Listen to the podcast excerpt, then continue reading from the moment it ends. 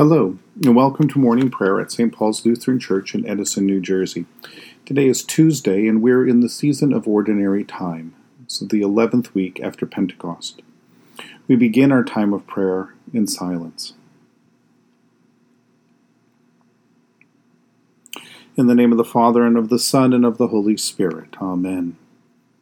O Lord, open my lips, and my mouth shall proclaim your praise. Glory to the Father, and to the Son, and to the Holy Spirit, as it was in the beginning, is now, and will be forever. Amen. Alleluia. Visit us with your salvation, and sustain us with your gracious Spirit. O come, let us worship and praise. Come, let us sing to the Lord. Let us shout for joy to the rock of our salvation.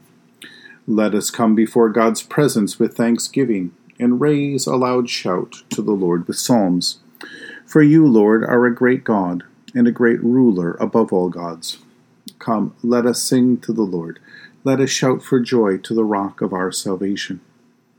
In your hand are the caverns of the earth.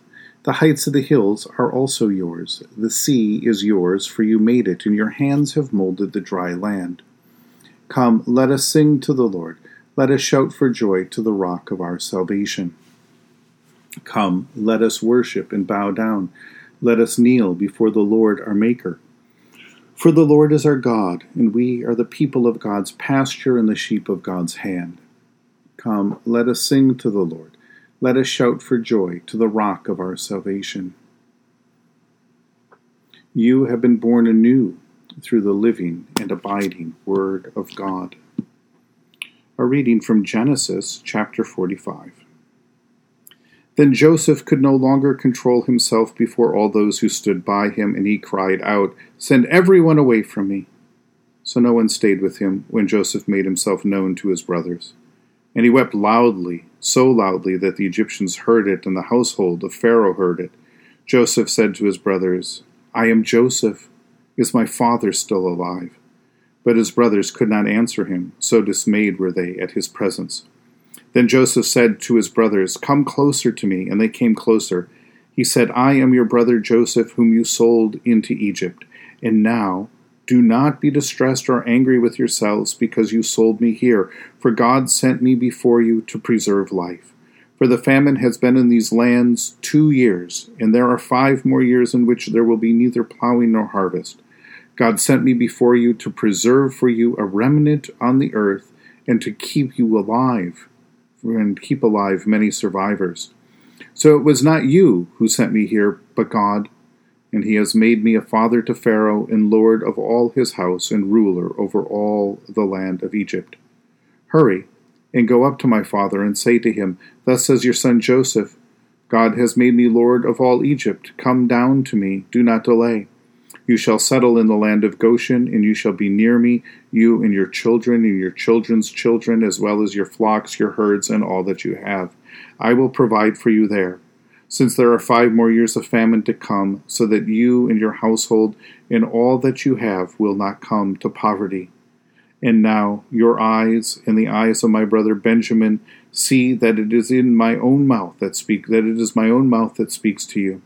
You must tell my father how greatly I am honored in Egypt, and all that you have seen. Hurry and bring my father down here. Then he fell upon his brother Benjamin's neck, and he wept, and while Benjamin wept on his neck, and he kissed all of his brothers, and wept on them, and after that his brothers talked with him.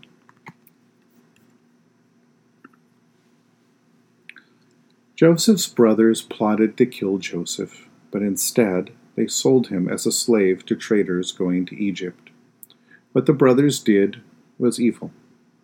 Among the first things that we learn in Scripture is that we have been given to each other to protect, help, and love one another.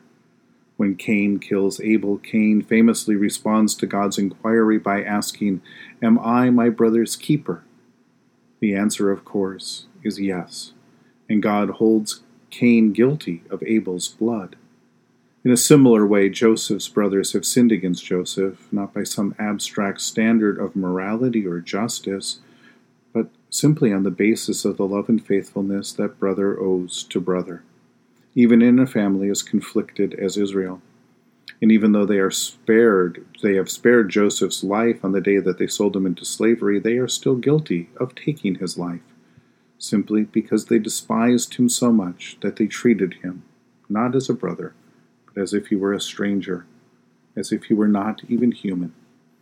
In this morning story, however, we find Joseph, by God's grace and mercy, has been preserved, and not only that, he has risen to the highest position in Egypt that someone less than Pharaoh can hold. And because of his exalted status, Joseph is able to act to save his family from a widespread famine that would surely have killed off jo- Jacob's entire family and left them poor and desolate. The one rejected by Israel's sons has become its savior and now its benefactor. This is God's doing, Joseph said. The final fulfillment of all the dreams Joseph received, the dream Joseph had that his brother would some brothers would someday bow before him was not a dream of Joseph as usurper, but the promise that through Joseph God would act to save and preserve this entire family. Joseph tells his brothers, God sent me here ahead of you and blessed me in this place so that I might be in a position to save this whole family. What the brothers meant for evil, God has worked for good. This is one of the deep mysteries of God revealed to us in the Bible how God works salvation through and out of all kinds of evil. This is the mystery of the cross, where the Son of Man is rejected by human beings and killed, but God raises him from the dead to give life to all. In all of this, we are exposed as sinners, unfaithful to God and to each other, and saved simply by God's grace and righteousness to us, a grace and righteousness that triumphs over evil to give and sustain life. What we must not forget, however, at, even at this point in the story, is that even though Joseph acts as Lord over Egypt, he is a slave and that the evil of slavery that has brought uh, Joseph there to act will soon spread throughout this whole entire family. And God will once more use this evil to act in triumph over Pharaoh and finally set his people free, rescuing them through the Red Sea and setting them apart as God's own people, the fulfillment of God's promise to Abraham.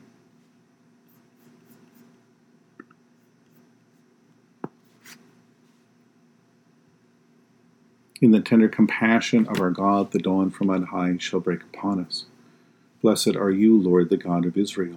You have come to your people and set them free. You have raised up for us a mighty Savior, born of the house of your servant David. In the tender compassion of our God, the dawn from on high shall break upon us. Through your holy prophets, who promised of old to save us from our enemies, from the hands of all who hate us, to show mercy to our forebears, and to remember your holy covenant this was the oath you swore to our father Abraham, to set us free from the hands of our enemies, free to worship you without fear, holy and righteous before you all the days of our life. In the tender compassion of our God, the dawn from on high shall break upon us. And you, child, shall be called the prophet of the Most High, for you will go before the Lord to prepare the way, to give God's people the knowledge of salvation by the forgiveness of their sins in the tender compassion of our God, the dawn from on high shall break upon us, to shine on those who dwell in darkness and the shadow of death, and to guide our feet into the way of peace. In the tender compassion of our God, the dawn from on high shall break upon us. The Lord be with you. Let us pray. Mighty God of mercy, we thank you for the resurrection dawn, bringing the glory of our risen Lord, who makes every day new. Especially we thank you for the sustaining goodness of your creation, for the new creation um, in Christ and all gifts of healing and forgiveness, for the gift of relationships with each other, and for the communion of faith in your church. For who else, for what else are we thankful? Merciful God of might, renew this weary world, heal the hurts of all of your children, and bring about your peace for all in Christ Jesus, the living Lord.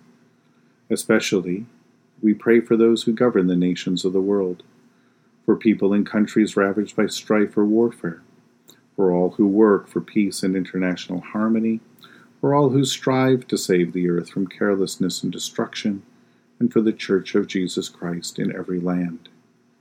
For who else and for what else do we pray?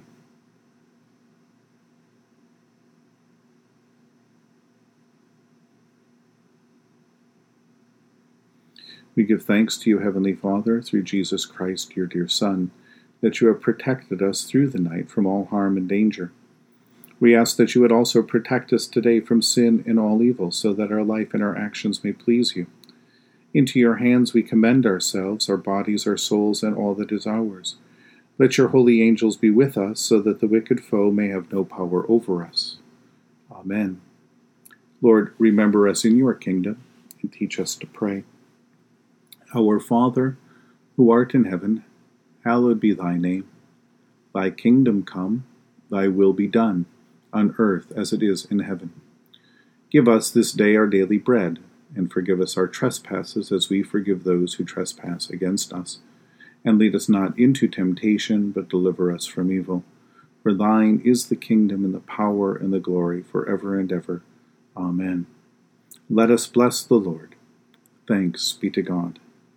May the Holy Spirit fill you with new life and abundant joy. Almighty God, the Father, the Son, and the Holy Spirit bless and preserve you. Amen.